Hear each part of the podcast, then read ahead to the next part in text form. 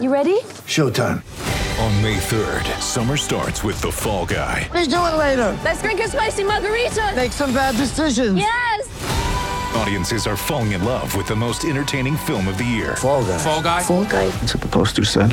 See Ryan Gosling and Emily Blunt in the movie critics say exists to make you happy. Trying to make it out? Because nope. I don't either. It's not what I'm into right now. What are you into? Talking. Yeah. the Fall Guy. Only in theaters May 3rd. Rated PG-13.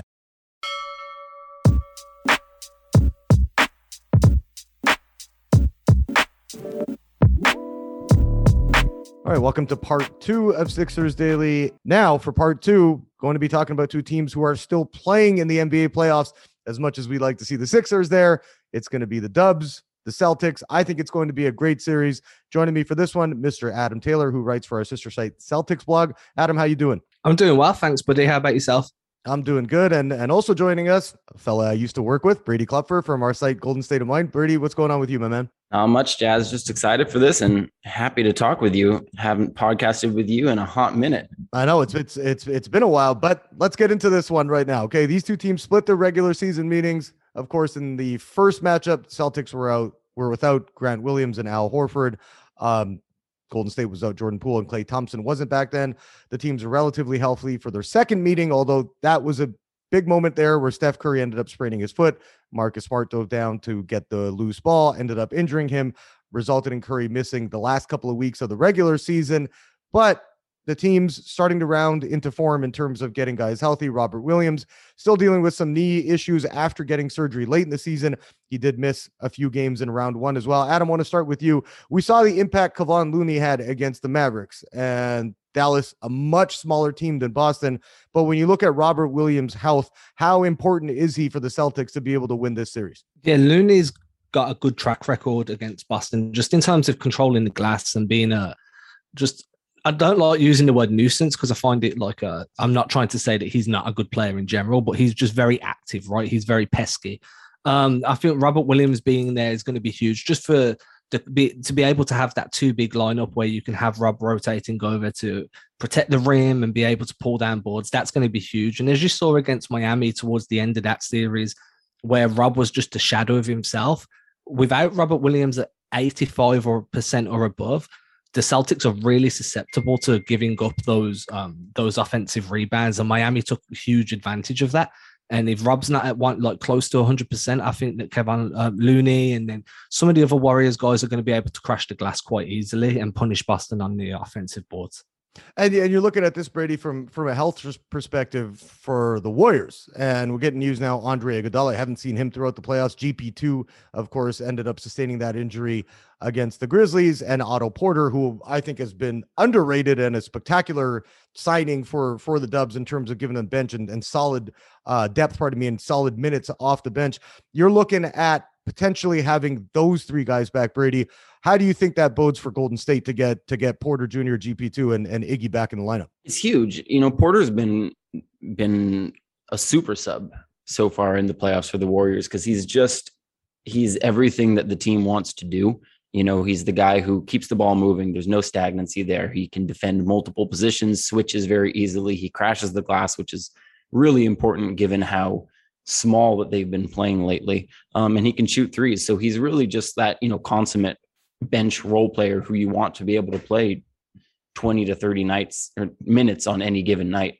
Um, getting Peyton back would be huge just because it gives them a disruptive element on the perimeter that they don't have. Um, you know, Wiggins has done a good job as an on ball defender in the postseason. He's really stepped up there, but he's more of the guy who kind of puts the clamps on and less of the guy who really disrupts you, forces turnovers, and gets in your head a little bit. And and that's what Payton is, which is fun since Boston obviously has that as well in Marcus Smart. But I think, you know, I think Payton will play a little bit sparingly, but they're going to throw him in there every now and then and just disrupt someone, maybe even a bigger guy.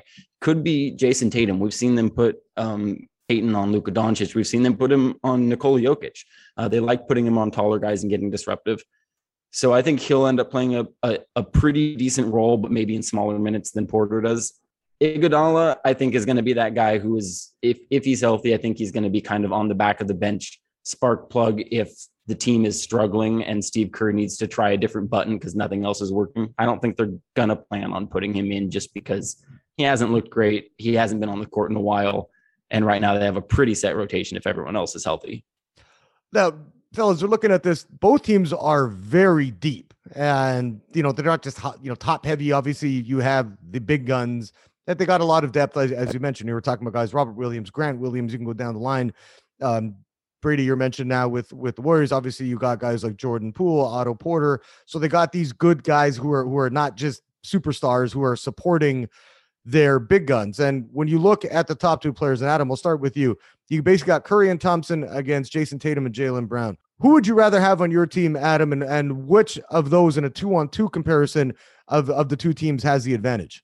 Oh, man. From a, I think I have to go with Tatum and Brown just because of the age. So if they're on my team, I know I've got multiple years left of them, whereas Curry and Thompson are getting, you know, they're going into their late their early mid early to mid thirties. Obviously, from a skill standpoint, you want you want Steph Curry and Klay Thompson. They've been there, done that. You know they bring championship experience. I think that the and that experience is where I think Golden State has the edge at the moment. Like coming into this series, the biggest thing I'm concerned about is the fact that Boston has no one with any NBA Finals experience, and then coming up against Klay, Steph, Draymond, and a bunch of other guys that have multiple finals appearances under their belt. So for me, I would have to say that Steph and Klay are the ones that are going to give the advantage here. Uh, just to be straight honest, without any bias, I do think that those two are more more capable of leading you to a championship this year, just because they've been there, done that, and they know how to navigate the expectations and pressure. Brady, when you're looking at and, and you mentioned potentially putting GP2 on on Jayson Tatum, how else can can the Dubs slow him down? Like you look you look at what he's done this this postseason. Obviously, he's had some some major games with with, with 40 points, but you know he's currently sixth in scoring at 27 points per outing throughout the postseason. But Brady, when you're looking at it, like if you're Steve Kerr, who are you starting on Tatum, and who else do you expect to see the coaching staff try and throw on him to try and slow him down? It's going to be a really fun matchup. I think I think Andrew Wiggins is going to draw the initial assignment there. I think that's what makes the most sense. Um, they like to keep Draymond as a little bit more of that kind of free safety rover role where he can be a help defender, he can be in the paint, uh, protecting the rim a little bit. And and Wiggins in the postseason has been an absolutely fantastic on ball defender. Um, even against a little bit bigger players, he did a really really good job against Luka Doncic in the semifinals. Uh, he's just a guy who's equipped to make that work. As for like how they play him, I mean, this is no disrespect to Jayson Tatum, who's obviously one of one of the better players on the planet right now. Um, but I think at this stage in his career, his skill set works very well for the Warriors with what they like to do on defense. And what I mean by that is, you know, if you if you watched the way they played the Nuggets and the Mavericks, um, and really this is the way they've played defense for years now is they let the star players get their points. Nikola Jokic scored a lot. Luka Doncic scored a lot. Ja Morant scored a lot when he was healthy. And what the Warriors really focus on is they do a lot of kind of hard single coverage where they let the guy eat, but they disrupt the offense enough that that the rest of the players aren't going to get going. So I think we're going to see that a lot. We're going to see a lot of single coverage with Andrew Wiggins. Draymond will spend time on him. Gary Payton will spend time on him. Klay Thompson will spend time on him. Porter, Iguodala, if he gets in the game, they're going to throw a lot of looks at him. They're going to throw some traps. But ultimately, I think the Warriors are going to be perfectly content with letting Jayson Tatum score 30 to 40 points every night. They're just going to want to make sure that in the process of doing that, the offense is disrupted, that those 30 to 40 points are coming on isolations. They're not coming because of good ball movement. They're not coming in transition.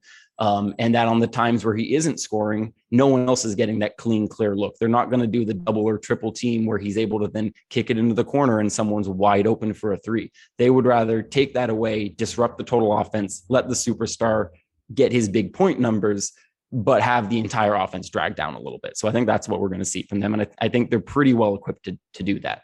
Yeah, and I, I love what I've seen from the Warriors in terms of adjustments. Ever since Steve Kerr signed on back, you know, in that 2014-15 season, the Dubs have been great at not just sticking with one thing. And you see that in the NFL. Guys like, you know, Bill Belichick, one of the greatest, if not the greatest coach of all time, always tries to play to what his opponent's doing rather than sticking to a specific game plan and not going away from it. So that's one thing I know that the Dubs do a great job of. You're looking at these two teams, fellas. Um, you know, in every basically advanced metric, they're they're opposites in certain ways where the Warriors highest scoring team in the NBA playoff scoring just over 114, Boston sitting at 107. And then you look at the defensive aspect of it. The Celtics second in opponents field goal percentage, Golden State is third, but Boston only giving up 101 points per game. The Warriors are giving up just over 109. Adam, when you're looking at this and and Marcus Smart, the reigning defensive player of the year, has done a fantastic job on Steph Curry throughout his career, held him to just 29% shooting from the field. When you look at not only the smart Curry matchup, Adam, but trying to slow down Klay Thompson, trying to make sure Jordan Poole doesn't go on a heat check. What else are you expecting the Celtics to try and do to slow down a very good offensive team in the Dubs? Yeah, the biggest concern is at the moment, one of the biggest aspects of the Celtics defense this year has been to take away the rim. And the Warriors don't need to get to the rim to generate their offense. They do some great um, motion offense. They're really good at running corner actions and coming off pin downs. So it's going to be a little bit of an adjustment in terms of asking more guys to guard up towards the perimeter more consistently how they slow like I, am quite confident that Jaylen Brown is going to be able to hang on the perimeter, getting switched quite well. Like he's had a good defensive postseason, whereas usually like he, you know, he's hit or miss. The the bigger question to me is there's just so many shooters and so many scorers on the Warriors roster that you can take away Steph with Marcus to to the best of Marcus's ability. I don't know how long how long you're going to be able to hold him down on a seven game series. You can limit Klay Thompson, but then, as you said, Jordan Poole can hurt you. Draymond isn't isn't the best three point shooter, but he can give you some. Um, so I think that, and then obviously you got Porter Jr. and so on down the list. I think that it's going to be a lot of perimeter switching. I, I'm not sure where where they put Rob. I know that against Miami, they they were quite happy putting Rob in the corner and asking him to guard corner threes, and he got a few blocks there. So I could see them doing that again. But the biggest concern for me is how much the Warriors do stretch out your defense, and then they attack you downhill because you're so stretched out. So I'm I'm interested to see what Udoka does there, and maybe they move away from that two big lineup and start with Grant Williams just for that that perimeter versatility. That would be the one adjustment I'd be expecting to see quite early is moving Grant into that starting five. Brady, are we going to start with the hot take of oh Marcus Smart intentionally injured Steph Curry? We got to find you know they're going to be out for for vengeance in this one. Are we gonna are we gonna hear anything about that from a Golden State perspective? I don't think so, to be honest. You know, the Warriors have been pretty transparent with these kinds of things. You know, we obviously all heard the quotes from not just Steve Kerr but the entire team when Dillon Brooks injured Gary Payton the second, and and truthfully, there was just no comments about that with Marcus Smart. Um, I don't you know, they called it reckless, I believe, but no one called it dirty. Um, Draymond has spoken, you know, very openly about his respect for Marcus Smart. You know, he he said he had no, he was happy that Marcus Smart won Defensive Player of the Year and that he thought he deserved it. Uh, so I don't, I don't think there's much animosity there. You know, the Warriors are pretty arrogant, so I'm sure they will, you know, they'll use any bulletin material that they can get. But, but I think they have respect for Smart, and I don't think they liked that play, but I don't I don't think they thought it was out of line per se.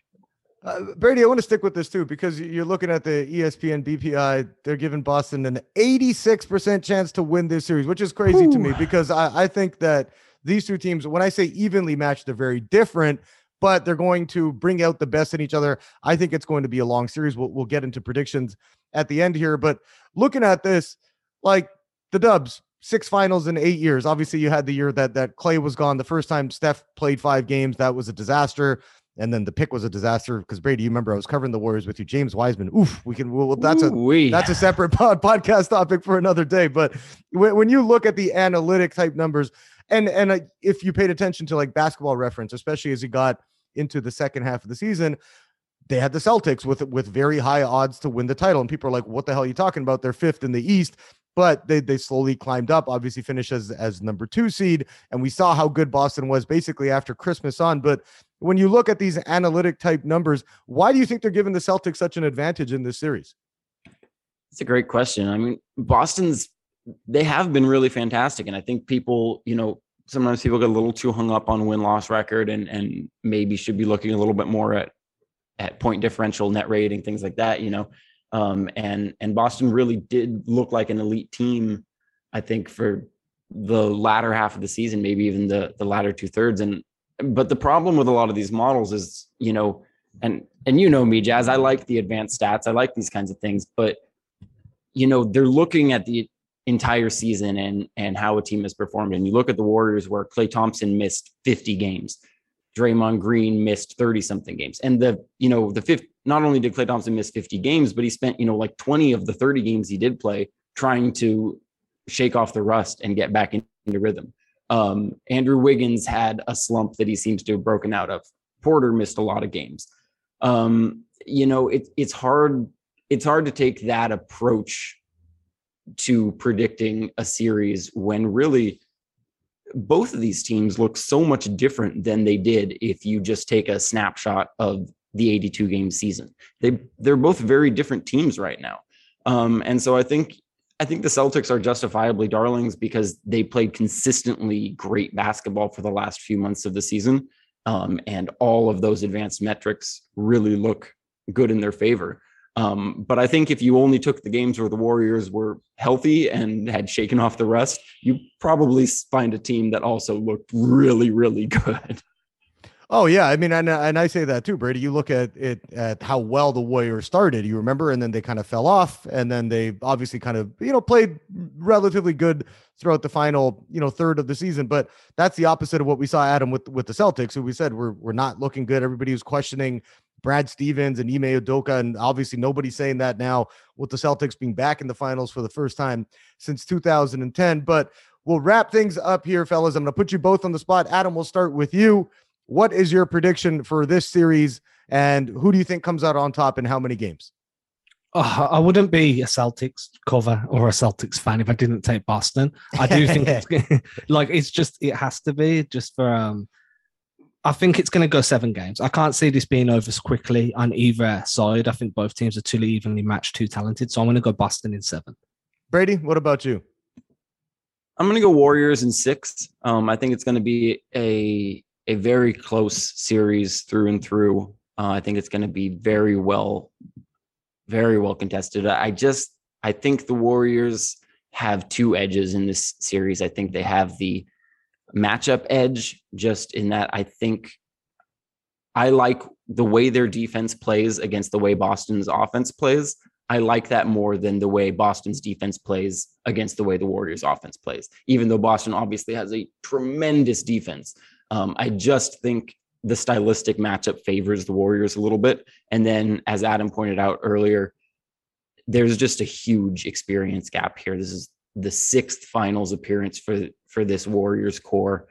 Um, there's just that extra element that I think when when you get into the fourth quarter of games and it's close, or maybe you're down by five or ten points, there's going to be a trust with the Warriors who have done this so many times. And you know, Draymond, Klay and Steph have played together for a decade. They have so much chemistry and just inherent trust in each other, and I think that that's going to be uh, kind of a turning point. So I'm going to say Dubs in six.